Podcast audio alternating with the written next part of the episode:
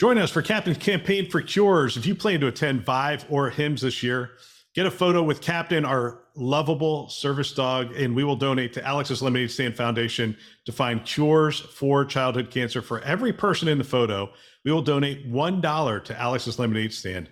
All you have to do is find Captain, grab your friends, take a picture, share it on social media, and put the hashtag Captain Lemonade or This Week Health, and we will make that donation for every person who's in that picture. Our thanks to SureTest and CTG for helping us to end childhood cancer. Today on This Week Health, we have such a vast array of patients. We have a group of patients, right, and because of religious situations, that they don't use technology at all, right? The Amish community. You can't ignore that, right? So you have to take a very vast, wide approach of how you're delivering these things. And it's not just always generational, but there are all of these other social determinants that we have to take into consideration of how we're addressing them.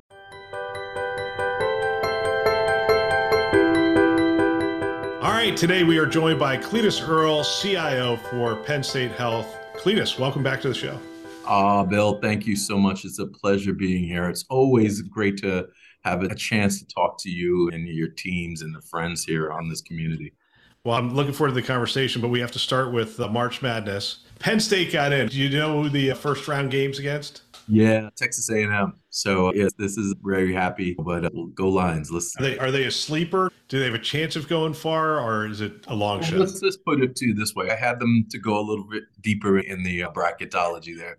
So uh, call it whether it's biasness or whatever it is, hopeful. But they've been hot. They've been really hot lately. So I'm even getting into the, the last set of games. They lost to Purdue by two points. So I think they have a hotness. They have the hot hand right now. The thing I don't understand is they have such a great football program. They have a lot of great sports programs. People don't wrestling, know. Wrestling. Penn State's wrestling team is unbelievable. I mean, it's best in the world, right? And it's been like that for decades. So is that because they get the gym time and uh, the basketball team doesn't get the gym time? Is that what's going on there? Don't, don't, know the details, but yeah, yeah, top wrestling program in the country, right? And it's been like that for forever. So yeah, it's very interesting. Glad you pointed that out. Yeah, well, I'll tell you, growing up, I grew up in Bethlehem, Pennsylvania, mm-hmm. in the shadow of Lehigh University.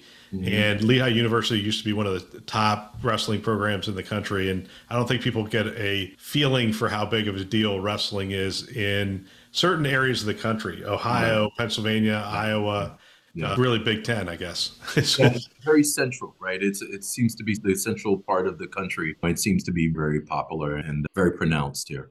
Yeah. All right. So people want to know if we're going to talk about healthcare, and we are. We're going to talk. Yeah. yeah. But you know, I always start with the question. Tell us a little bit about uh, Penn State Health to get us started. Well, I appreciate you asking the question, and again, inviting me here. Penn State Health has been on a journey. It's been three years, a little over three years since I've been here. This is truly an organization that was built in the middle of cornfield, and to be honest with you it has basically flourished ever since being originally part of the Penn State University. We created College of Medicine and a health system facility right in the center of Hershey, Pennsylvania. And it has just taken off for many years since the 60s. It's been more of a standalone facility.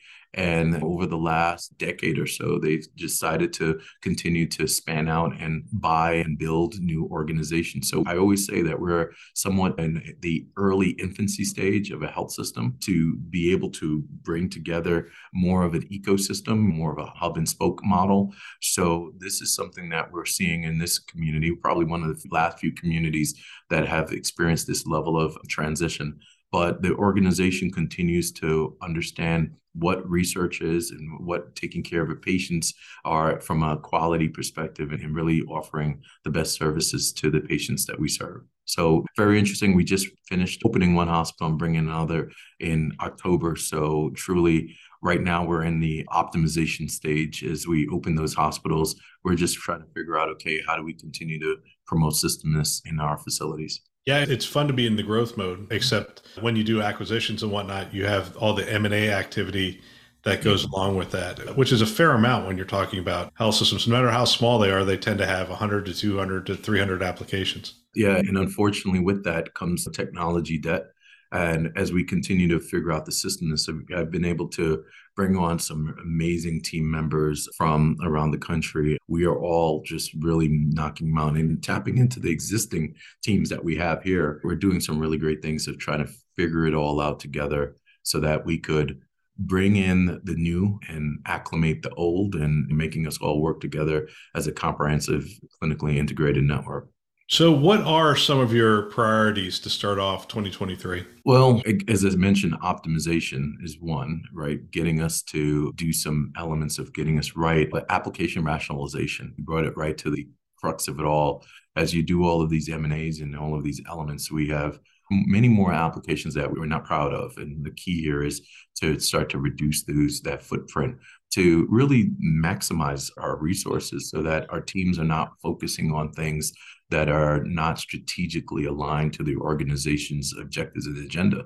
So that's one of the things that one of my team members, who's our chief application officer, Mary Andrew Walter, she's inherently involved in doing that, but working with our other team members, right? Our CTOs, our CDOs, and all the others that we have to really help rationalize in a better way so that we can actually start focusing on the things that makes most sense for our organization and our staffs. Yeah, that, the application rationalization is so important. I mean, from a efficiency standpoint, there's extra costs that you're spending. Also, a focus standpoint from an IT perspective, but also complexity, complexity and security. I mean, there's so many reasons to start to bring down that number of applications because the number drives complexity. And then when you're trying to do those really cool things. Like we're going to create a clinically integrated network and we're going to create these dashboards. We're going to drive quality through these things. In, instead of trying to connect up 55 applications, you're connecting up five and it just becomes a lot more doable, I think, for the whole team. Yeah, you know, to your point earlier, hundreds, right? And even the goal of moving from many EMRs to one, we now integrated our acute care facilities under one platform and our goal is to integrate them now into our ambulatory sites and then that same platform so that we have the best possible care, reducing and mitigating the waste that comes with clinical care, ordering, labs, testing. We really did a major push to focus on interoperability and integration, particularly around our regional health information organization, the health information exchanges, and whether at the local, regional, and state and national level. So these are things that we're realizing that if we do a better effort to really emphasize on integration and access to the information, as well as allowing others to see our information, knowing that our patients, we want them to come to us, but they're not always going to be under our umbrella, the moniker of the brand behind here. We have to be able to take care of them no matter where they are. And also understanding that that's what's most important to us when it comes to care and being able to have things accessible. When I think about where you're at in terms of optimizing the platform and whatnot, I think the, the question I want to ask is around adoption of the technology and getting the clinicians to buy in to the use of the technology because you're bringing on new platforms on the acute and ambulatory side. How are you driving adoption? How are you helping the clinicians to adopt the technology and to utilize technology to the highest level? Yeah, that's always a challenge. And I would say there's no perfect answer for this one because there are people that love one system they over the other and some challenges and also oh, so to be frank some challenges that we have with our technologies at times that we have to really partner with our vendors to be able to work at the elbow support right? Being able to inject our teams doing more rounding, being able to just be at the side of our clinicians to find out, and our providers and nurses and all of those others to find out where are those gaps? How do we fix some of these issues? One thing that we do have, we have some really great data, particularly around the clinical systems. And I would emphasize to people to use that data. We have to stop looking at previous way of are they using the EMR for meaningful use? And I think meaningful use years ago was okay, can we get them to start using the system, doing orders and all of that? I think we need to evolve ourselves now, starting to figure out well, exactly how many times, right? Like how long is it taking them to do X?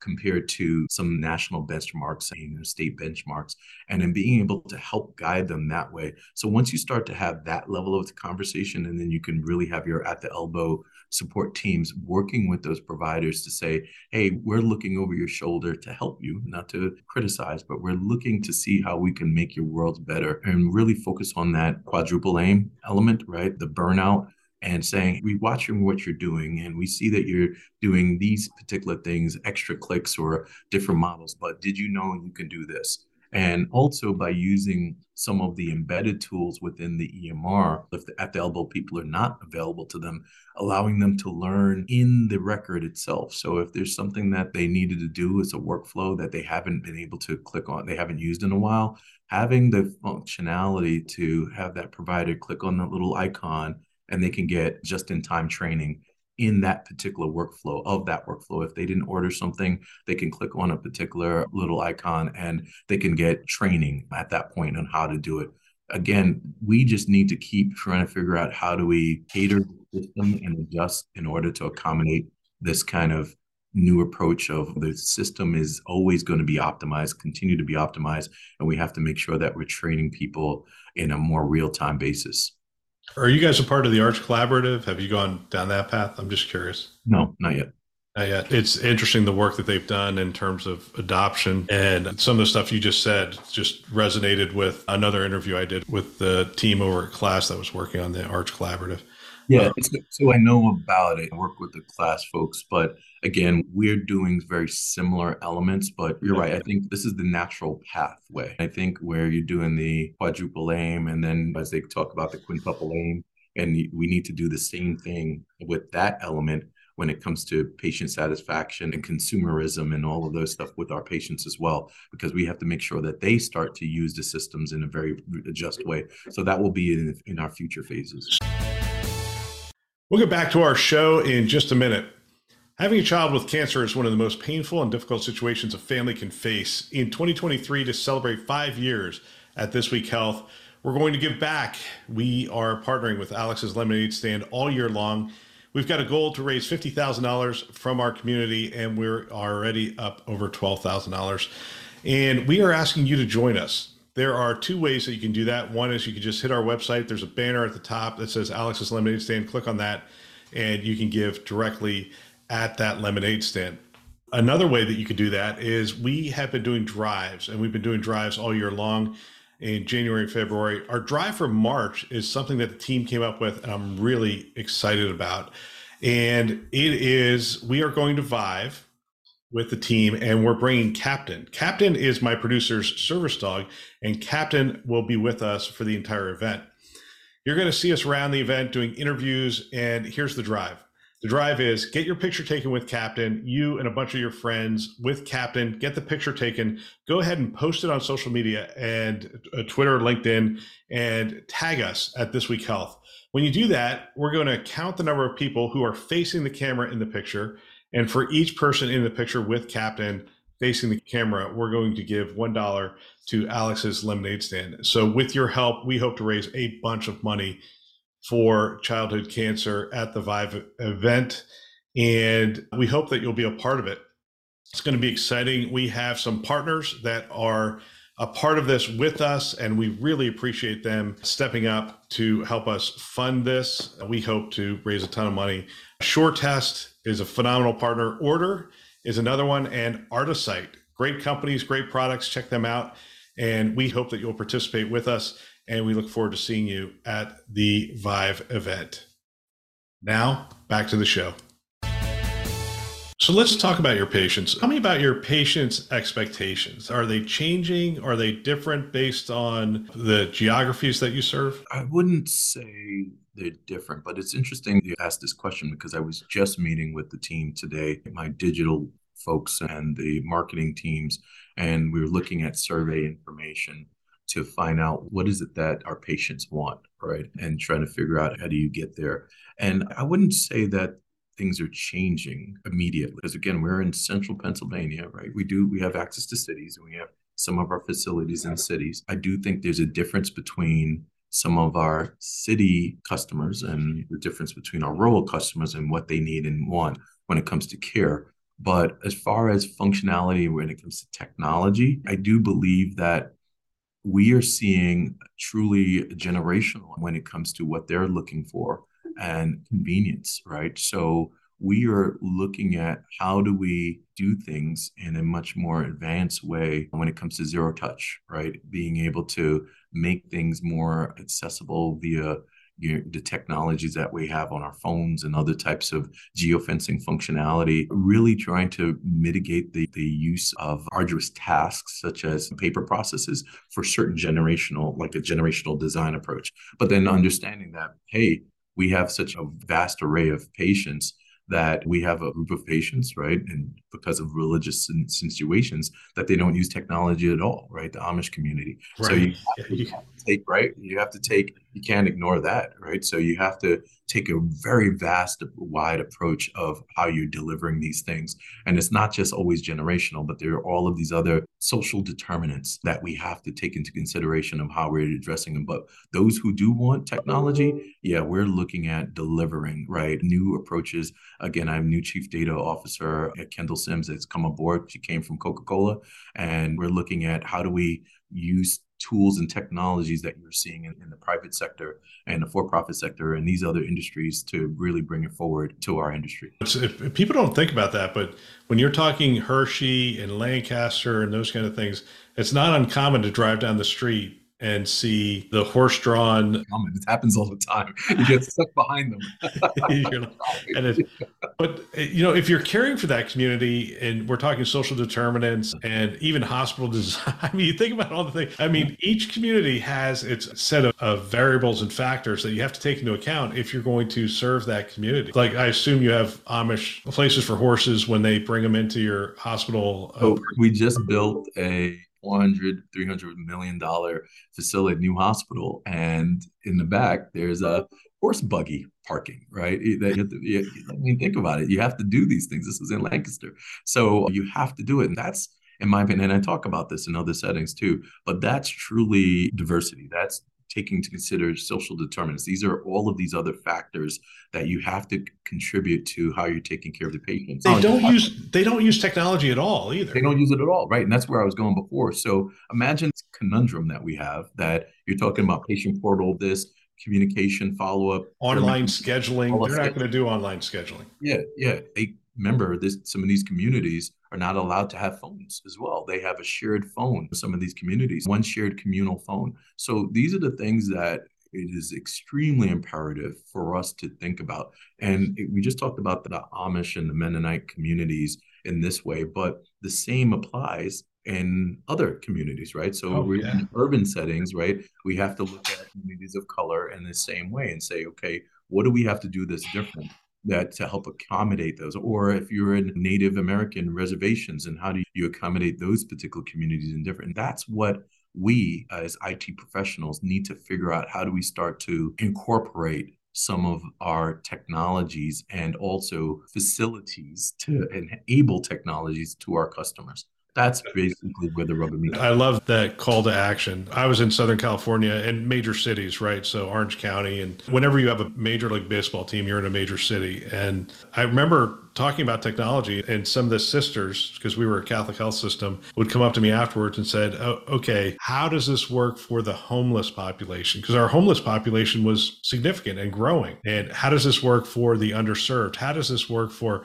And they were always challenging me on this is great, but what about those people that don't have those access points that you're talking about? You're spot on. And again, hopefully nobody takes what I'm saying as an easy conversation. These are not easy discussions. These are not easy solutions. I think just like we know hospitals are all local, right? Health systems are local. So you can't say what worked in one will work in others. But I think you need to work with your community, understand the various nuances of each community. I think you need to have a diverse workforce, right, in order to understand what it looks like because when you have the ability to have people think differently they're able to bring different perspectives on how you address communities in a certain way and i think that's currently important to keep in mind let's talk about data sharing you talked about your hie you alluded to your hie earlier is that one of your primary data sharing mechanisms and then i assume you're on epic so you're probably using their platform for sharing data as well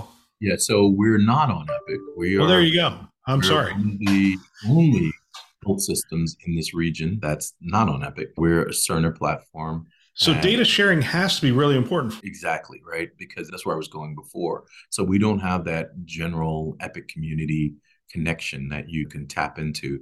So it is imperative to share with our RHIOs in that sense and be able to, it's a P3N network that's in the Pennsylvania area so that we can share our information with no matter who it is. And my whole goal is to share everything, including the kitchen sink, right? And that's my whole thought process. Do that and be able to pull it back down as well and, being integrated into the EMR. And we've worked with our Cerner customers, uh, Cerner partners, and others to do so. So I think it's imperative. We also participate in OpenNotes, right? So there's those elements as well. And every opportunity we have to be able to say we're sharing information, we're going to take advantage of it. Yeah, that's that's amazing. So do you end up meeting? You know that when we were supporting our regional HIE because we were the largest contributor of data to that portal, I ended up sitting on that board and helping them. They have a challenging position I mean, it's no easier for them to get all this data and mm-hmm. make it accessible for everybody else than it was for us back in the day to bring it all together, except they're Switzerland, right? They're not a single entity. Are you able to do the things like create a clinically integrated network and share that data outside of just your region? We have the ability now to be able to say definitively that this is the outcome or result of doing that. We don't have those areas. I mean, we do have the one-off patient scenarios. I do think there we as an organization and as an industry can do a better job of helping define that. As an example, we participate in CommonWell right? So that's our major exchange partner. And by doing that, in theory, theoretically, you're able to connect with the NHIN and all the other solutions that are out there at the national and potentially international level. What we don't have, kind of going back to evidential outcomes to show how is your patient data being showed or used when they're a snowbird. They go to Arizona or they're in Florida or they're wherever and they're being taken care of in these particular communities during this time of the year or spring break or something like that when our kids are traveling. We're unfortunately, again, as an industry, not able to understand that globally, holistically, what that looks like. And I think if we're able to do that, it would show such a different level of functionality and I think success would breed more success if we continue to do that. And that's not a RHIO issue, right? That's a global issue. Providers, you know, because we're in a competition mode, we don't live in a world of, hey, let's show how clinically integrated information of data is promoting to the outcome of mitigating waste or have a better outcome. So I think that's an opportunity for our entire industry as a whole. I know living in Florida, I drive down the street and I see the Phillies, the Eagles. I see Villanova. I see Pittsburgh Steelers. So clearly, there's a lot of a lot of people taking some time down here. We'll get back to our show in just a minute. We have a great webinar coming up for you in April. We just finished our March one on April 6th at 1 p.m. Eastern Time, the first Thursday of every month we're going to have our leadership series. This one is on CISO priorities for 2023, Chief Information Security Officers.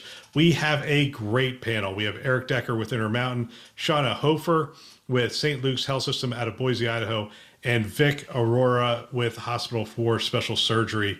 And we are going to delve into what are the priorities for security? What are we seeing? What are the new threat vectors? What is top of mind for this group?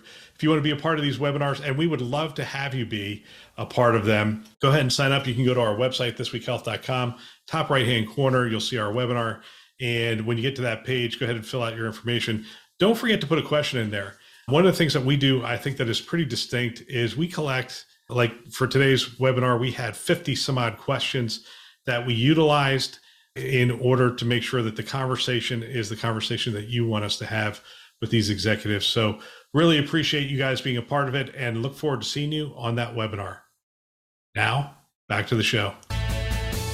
I, want to put a future lens on for a minute. Are there specific technologies you're keeping an eye on that you believe might have more of an impact on healthcare over the next five years than we're seeing today? Is there a specific yeah, technology? I, I, can guarantee you, you ask every CIO now, that question and the answer that comes out their mouth is a good portion of them is saying chat gpt and that kind of function. And that's probably a softball to me right? No so uh, absolutely. I think that type of technology ai machine learning slash chat function and gpt and all of those things are going to be game changers for us. And the things that i continue to ask my partners is well what are you doing? Right? In order to connect with those things because this is not new we knew this was coming, right? Eh, we knew this kind of feature was coming. But I go back to Watson, right? I mean, geez, I think it's since the 90s, right? Or early 2000s when Watson came out. Yeah. And we're hoping to see Watson. I think that Jeopardy match, hoping to see it used in our industry.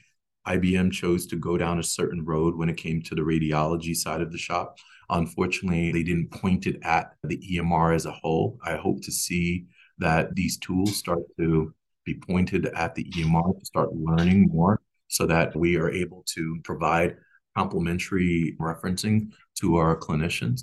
I love to see these kind of features, more chatbot features being used in the patient side, at the patient center side, so that when a patient needs to have an experience, they just ask a question and it happens. RPM, RPA, all of those things get mapped out automatically to help change their experience, right? There shouldn't be a scenario where a patient needs to create a schedule and they have to jump 20 websites, 20 different pages, different clicks in order to schedule an appointment. They should be able to do it via one click, right? Or if you look at the Amazon way, right, which Jeff Bezos is kind of led, if we can make things simple to change the experience, I think we need to work on that. I use this example, and, we, and this is funny that I'm pretty sure you have examples, and many other your listeners do when you're at home, your plumber or your vet or your groomer for your animal, your dog or your cat, they're able to use functions where you know who the person is, you know the time, you have that kind of automation that when my plumber comes, I know who that person is who's coming to my, my website. I know more information about him. It's all shared to my phone and it's all digitally experienced. And then when I'm done, as soon as that person leaves, I'm able to get a bill. I'm able to pay that bill. I'm able to close that particular case out and also create a review. And that's all done via the CRM arm. And it's done at a very simple phase. If vets and plumbers and all of these other industries can do that, I mean, goodness gracious, the healthcare sector should be doing that. And we're way behind. And that's something that I think we have to learn and do better as an industry. Yep. All right, let me close out with this one. I have a fair number of vendor partners that listen to this show. And they listen to it because they want to know what you're thinking and what's going on. And I rarely ask this question, but I just wanted to touch on it. So, what have you learned about dealing with vendor partners over the years? And what piece of advice would you give to those trying to work with healthcare organizations? This may not be the answer you want. But, it's not the answer I want, it's the answer they want may not be the answer they want. I've noticed throughout the last three to five years, particularly COVID has been one. And I think the answer is subject to not just their industry, but as the workforce as a whole. Vendors have taken somewhat of a back seat. Their model and approach have changed. And it's been more of a what have you done for me lately approach from a vendor's perspective. And years ago, you used to see a real commitment from your partners, right? True partners to work together to execute a specific action and create a return on that investment. I think vendors have not been true partners lately. And this is the big ones, right? From small to big. So I've noticed that there's a level of reduced efficiency or re- reduced return on the investments organizations or people like me do. And we're spending millions, tens of millions, hundreds of millions of dollars in certain things, and we're not necessarily getting the return. I would love the day when we can implement, we can buy something. We go, we get sourced out, and we go and buy something.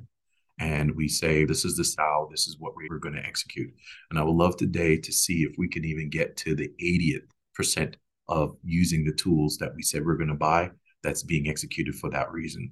Time and time again, what I notice happens is that when you execute something, you don't execute it to the 100th percentile. And I know some challenges may be associated. It's not always vendor, but I would love to get in a world back in a world where they deliver what they say they're going to deliver. And we're paying for the tools that we know that t- these systems can actually be able to accomplish. Because if we're able to do that, Bill, we're able to truly stop some of the waste that's occurring in our industry, right? And we're contributing to that. Let's be very frank. And we need our partners to, I don't know, maybe it's a, a, kick in the butt of the way we used to do things and start to get back to that and start delivering. Now, I know, I get it. Uh, the world has changed, right? Our staff members and everything is difficult. I get that. I get it. But if we don't continue to deliver, we will consistently being realized as a industry that should be in the basement and not at the table and not basically contributing to the best bottom line of our organizations. And I mean that from the vendor perspective as well as the business. Yeah. We need to change that game narrative. Well, Cletis, I always love spending time with you. I appreciate your wisdom and the time that you spent with us to share your experience with the community. And again, hopefully I'll see you at one of these conferences coming up. Yeah, I'll be at Vive, I'll be at HIMSS. I'm looking forward to seeing you as always, my friend. And again, thank you for inviting me. Always love to have these discussions and more importantly, being able to just tell people where we are. Sometimes is what you see is what you get with me. And uh, my whole thing is to be frank so that we could change the narrative together. So thank you for giving me that opportunity. I love the chance to have these conversations. I think if I were a CIO today, I would have every team member listen to a show like this one. I believe it's conference level value every week. If you want to support This Week Health, tell someone about our channels. That would really benefit us. We have a mission of getting our content into as many hands as possible. And if you're listening to it, hopefully you find value. And if you could tell somebody else about it, it helps us to achieve our mission. We have two channels. We have the conference channel, which you're listening to, and This Week Health Newsroom.